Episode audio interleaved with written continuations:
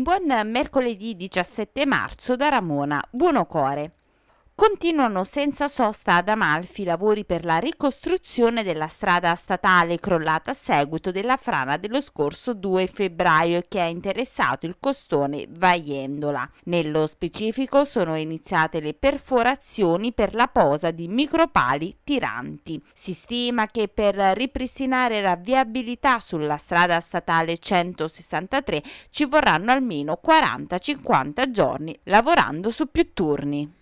Il comune di Cetara ha ottenuto dal Ministero dello Sviluppo Economico la registrazione del proprio marco DECO, denominazione comunale. La denominazione comunale rappresenta un riconoscimento concesso dalla locale amministrazione comunale ad un prodotto, in genere strettamente collegato al territorio e alla sua comunità, senza alcuna sovrapposizione con le denominazioni di origine vigenti. La DECO quindi dimostra l'origine l'origine locale del prodotto, ne racconta e fissa la sua composizione e ne garantisce gli ingredienti ai produttori del territorio e ai consumatori.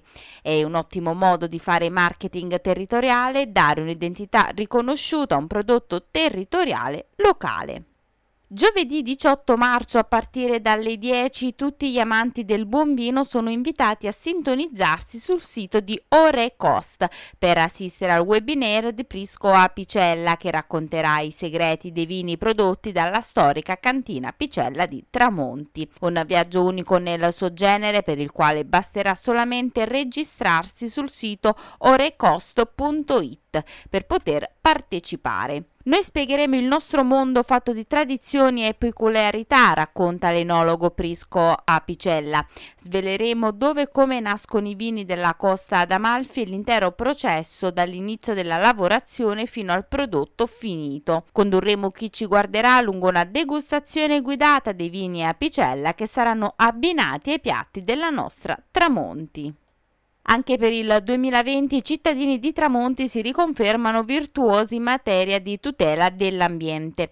Le buone pratiche in maniera ambientale sono state infatti recepite appieno dalla cittadinanza e qualche giorno fa, con apposita determina, è stato dato il via libera alle procedure di liquidazione degli incentivi previsti per i cittadini più precisi nel conferimento differenziato dei materiali. Si tratta nello specifico di circa 1300 euro euro da distribuire in base agli eco bonus nel 2021 alle utenze domestiche e alle attività commerciali che hanno rispettato in maniera meticolosa le direttive comunali e che attraverso l'uso dell'apposita EcoCard hanno maturato bonus notevoli con la pesa dei materiali conferiti presso il centro di raccolta comunale nell'anno appena trascorso. Quest'anno sono 68 i cittadini premiati.